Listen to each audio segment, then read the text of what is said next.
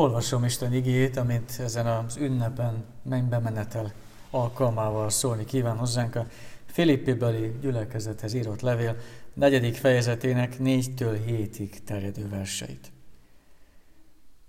Örüljetek az Úrban mindenkor. Ismét mondom, örüljetek. A ti szelítségetek legyen ismert minden ember előtt, az Úr közel.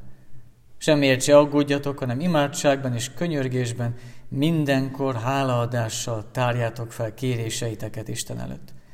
És Isten békessége, amely minden értelmet meghalad, meg fogja őrizni szíveteket és gondolataitokat a Krisztus Jézusban.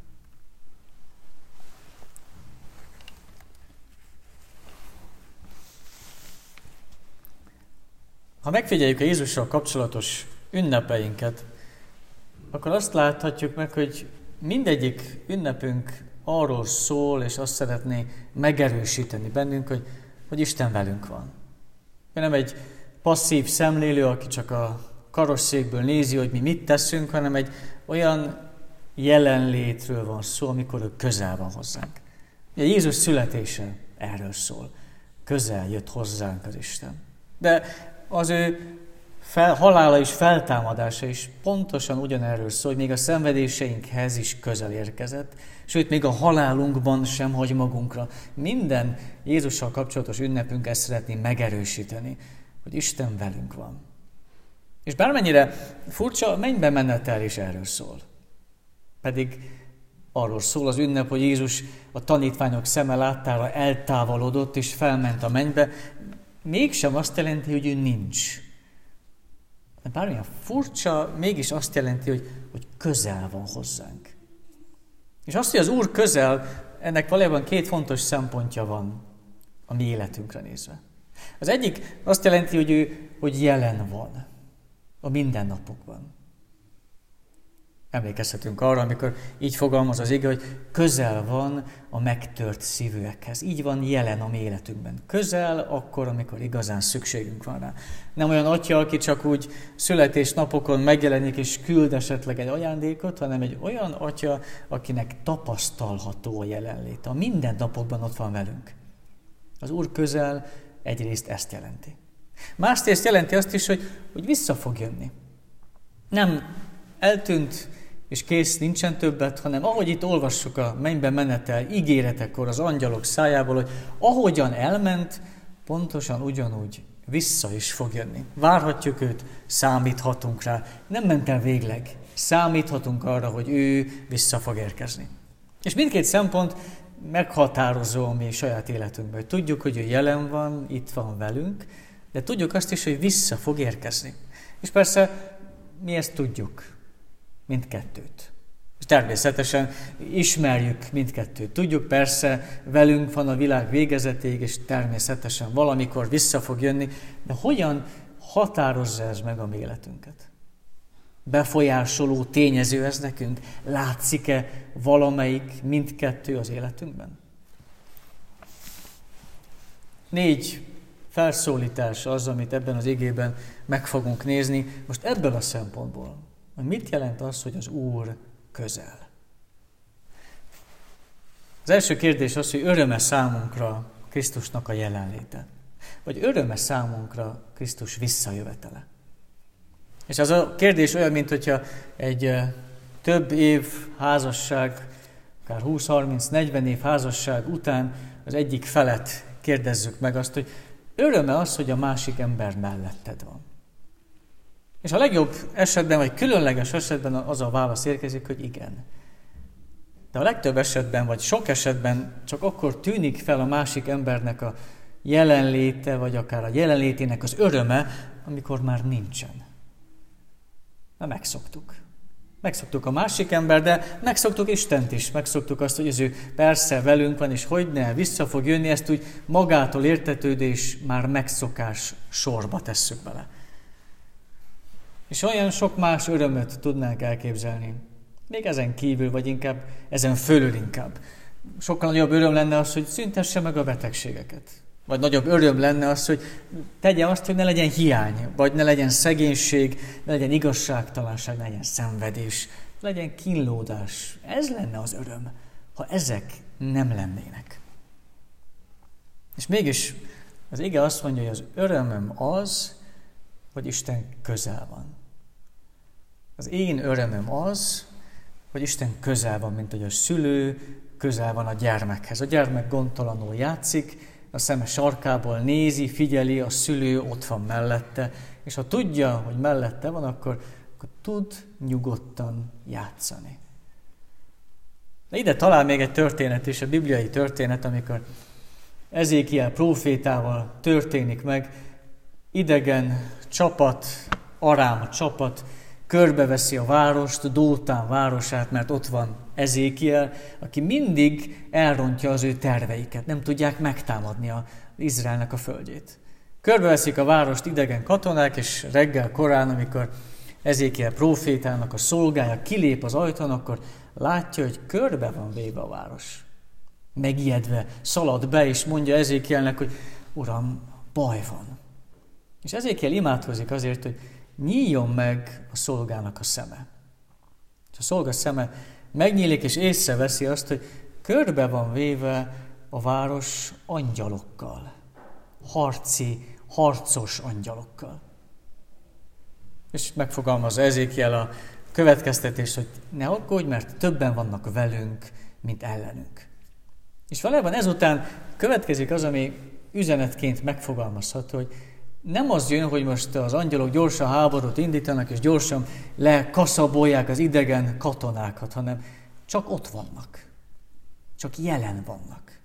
Csak látni őket, hogy ott vannak, őrzik, vigyáznak rájuk, és semmi más nem történik. Már elég a jelenlétük. Elég az angyal seregnek a jelenléte ahhoz, hogy akár a szolga megnyugodjon, akár Ezékiel tudja azt, hogy Isten vele van.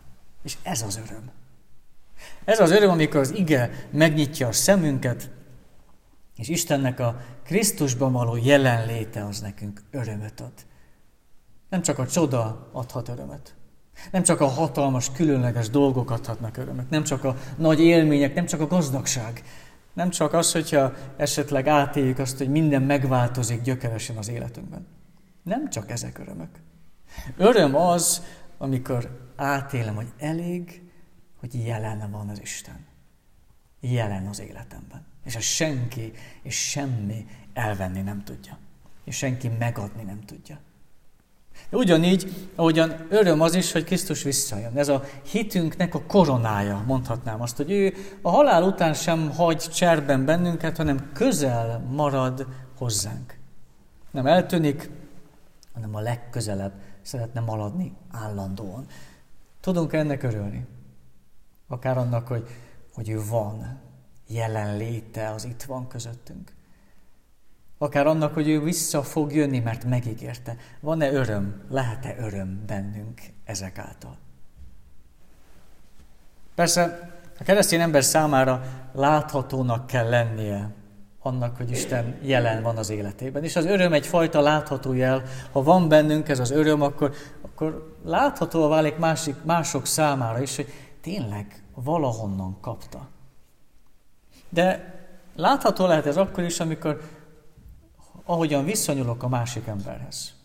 Vagy ahogyan el tudom viselni a saját szenvedésemet. Ebben is látszik Istennek a jelenléte. A kérdést úgy is felteltem, hogyha Krisztus jelen van az én életemben, akkor tarthatom-e a haragot? Ha Krisztus jelen van az én életemben, akkor tarthatom-e a haragot? Nem azt, hogy haragudjak, mert sokszor előjön első indulatként belőlünk, de tarthatom-e a haragot?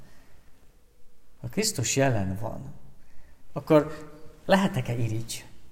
Lehetek-e önző? Lehet-e bennem, vagy eluralkodhat-e rajtam a nyereségvágy? Hiszen ott van jelen az életemben. Ha elég csak észrevennem, elég csak rátekintenem, és, és elég kéne legyen ahhoz, hogy eltűnjön a haragom, és eltűnjön az irítségem. De a kérdést felteltem ennél tovább is, hogyha Krisztus visszajön, akkor lehet-e az, hogy engem nem érdekel a szűkölködő? Ha Krisztus visszajön, lehet az, hogy engem nem érdekel a másik embernek a hiánya és a betegsége. Nem érdekel az, aki hiányt szenved és mellettem van. Lehet ez? A szelíd lelkű, amit itt megfogalmaz a Filippi levél, ez valójában azt jelenti, hogy annyira jelen van Krisztus az én életemben, hogy az ő lelke munkálkodik bennem. Az ő szelíd lelke munkálkodik bennem. És ez a jelenlét visz közel a másik emberhez, és ez a jelenlét az, ami a szenvedésben is megláttatja velem Krisztust. Teljesen, teljesen más értékrend lesz az enyém. Elég lesz számomra a legfontosabb Istennek a jelenléte. Az Úr közel, ez a legfontosabb. És ha ez megvan, ezt megkapom, ezt tudom értékelni, akkor Istentől megkapok mindent, akkor az emberek felé már nincsenek elvárásaim. Már nem haraggal viseltetem irántuk, már nem igazságtalanságot érzek, mert megkaptam a legnagyobbat. Az Úr közel van. Minden nehézséget így tudom szeliden és Krisztusi lélekkel elviselni. Persze a másik dolog még, ami ugyancsak fontos, hogy tudunk-e ezért a közelségért hálásak lenni. Ilyen sok mindent fogalmazunk meg a mi imádságainkban, amikor elmondjuk azt, hogy mit kérünk, vagy mi az, ami kérdés esetleg számunkra. Sokszor akár még megszokás is belekerül. Ez mind benne van a mi kéréseinkben, imádságainkban. De jó, ha ezeket mind át tudja hatni a hála. És olyan jó lenne hálát adni a gazdagságért. És őszintén. Jó lenne hálát adni akár az egészségért, vagy jó lenne hálát adni a sikerekért, jó lenne hálát adni a jó előmenetelért, vagy egy sikeres vizsgáért, a jó termésért, jól elvégzett munkáért. Olyan jó érzés ezekért hálát adni, hogy tényleg hálásak vagyunk Istennek, amikor van, amikor kapunk, amikor ad nekünk. És mégis mennyire az alapja az örömünknek az, amikor meg tudom fogalmazni azt, hogy köszönöm, Uram, hogy velem vagy.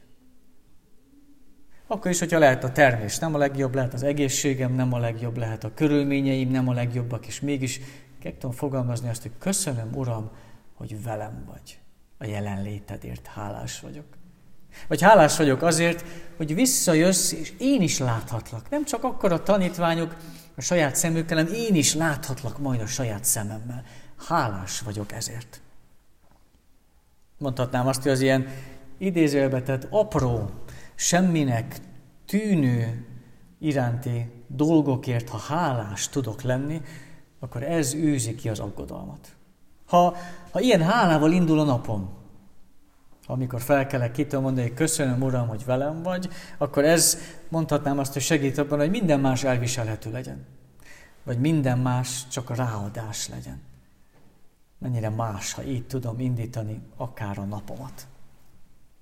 És végül pedig azt fogalmazza meg itt a Filippi beli levél, ami összefügg utolsó sorban magával az örömmel, és mégis jóval több, mint az öröm, hogy tud-e nekem ez a jelenlét és ez a visszajövetel békét adni? Tudok-e békességet találni Jézusnak a jelenlétében? Vagy tudok-e békességet találni Jézusnak a visszajövetelében? Hiszen Istennek a jelenléte egyáltalán nem logikus, vagy nem kiszámítható. Nem mondom azt, hogy biztos minden vasárnap 11-kor itt van nálunk a templomba. Nem tudom kimondani ezt, és, és mégsem bizonytalan. Mégsem mondom, hogy hát nem tudom, hogy hol van, nem tudom, mit tesz, nem tudom, hogy pontosan mi az, amit szeret, és mi az, amit nem. Nem bizonytalan Isten. De hogyan békét tud adni nekünk az ő jelenléte, hogy semmi más és senki más békét adni nem tud. Az értelem, az emberi értelem, az képtelen rá. Nem tudunk ilyen békét előhozni magunkból, vagy előteremteni. Talán felfogjuk, talán valahogy megértjük ezt a békét, de, de cselekedni és adni mi ezt a békét nem tudjuk. Kapni tudjuk. A jelen létből kapott békesség, az nem engedi, hogy kiszakadjunk Istenből. A jelenlétből kapott békesség, az megőriz bennünket. Olyan félhetünk akkor, ha Isten jelen van. Persze sokszor a, a bűn az félelemmel is jár, de nem esünk kétségbe. Vagy kérdezhetem azt, hogy lehetünk-e békétlenek akkor, amikor jelen van az életünkben Isten. Benne mindig újra és újra a békességet meg tudjuk találni. Ha sokszor keresnünk is kell, de újra és újra benne mindig meg tudjuk találni. Isten jelenléte azért adhat békét nekünk, mert jelzi, hogy mi nem vagyunk háborúban. Isten és én nem vagyunk háborúságban. És talán a legfontosabb az, hogy ő nincsen velünk. Mi még vele sokszor lehet, hogy vagyunk. Mi még lehet, hogy sokszor kimondjuk, és akár a haragunkat, vagy a kérdéseinket, de sokkal fontosabb az, hogy ő nincsen velünk háborúban. Van bennünk egy, egy nyugalom, egy Krisztusi nyugalom. Azért, mert Krisztus pontosan azért halt meg, hogy Istennek a haragját, a bűn miatti haragját elvegye. Nincs, eltűnt. Amikor napról napra jelen van a mi életünkben Isten, akkor mennyire más, hogy tudhatjuk, hogy harag nélkül van. Nem a szigorú kényúr az, aki nézi, hogy pontosan mit teszünk és hogyan viselkedünk, hanem a békét adó atya az, aki jelen van a mi életünkben. Ez ad nyugalmat a mi szívünknek, és ez ad nyugalmat a mi gondolatainknak. Ahogyan az ő visszajövetele, Jézus visszajövetele nem a haragról szól, nem visszajön úgy, hogy reszketnünk kell, vajon mi történik, hanem a békéről szól.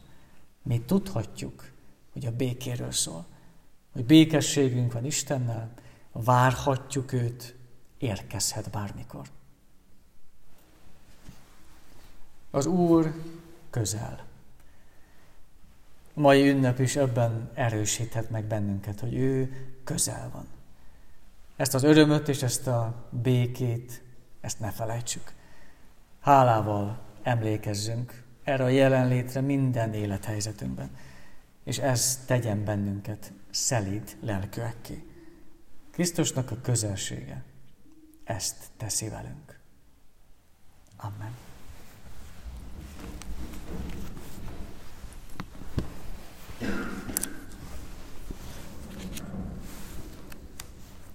239. énekünknek az első három versszakával válaszoljunk az igére.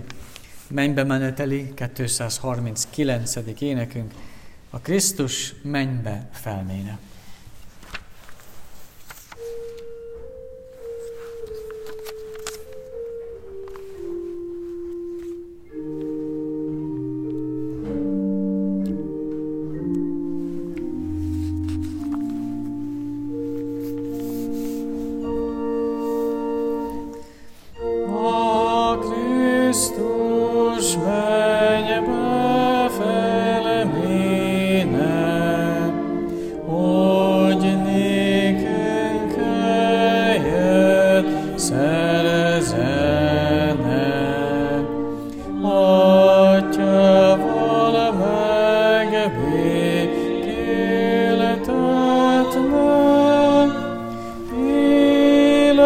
Yeah.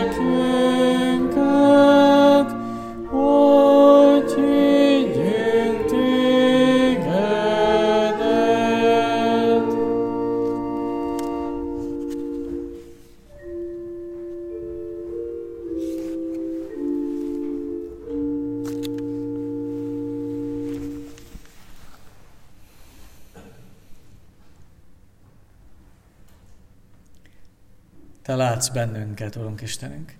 Látod azt, hogy milyen a mi életünk, hogyan élünk, milyen, hogyan telik egyik nap a másik után számunkra.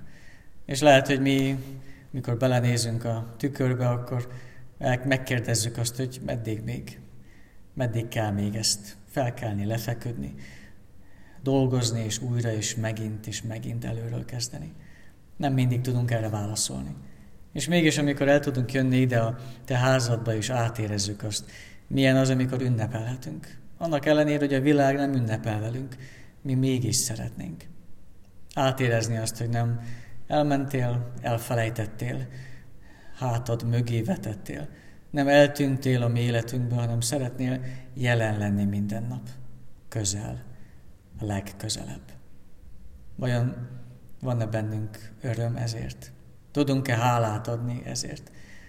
Tudunk-e úgy másképp viselkedni a mellettünk lévő emberrel, mert tudjuk, hogy te jelen vagy, mert tudjuk, hogy te visszajössz.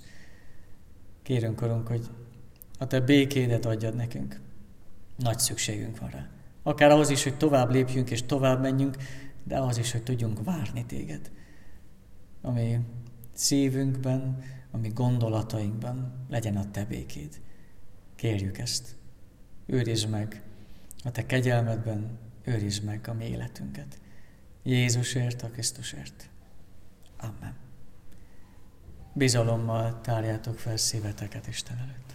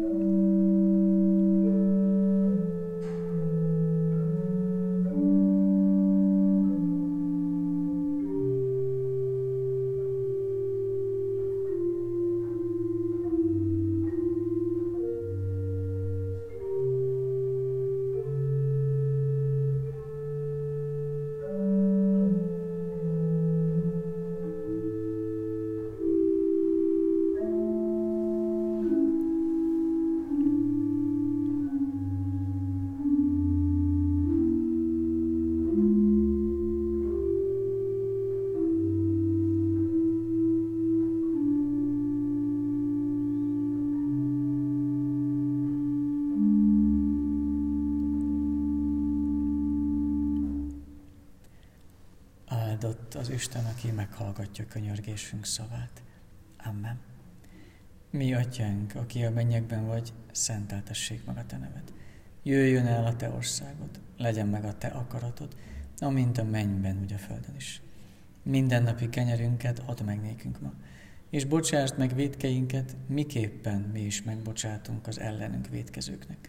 És ne védj minket kísértésbe, de szabadíts meg a gonosztól, mert tiéd az ország, a hatalom és a dicsőség mindörökké. Amen.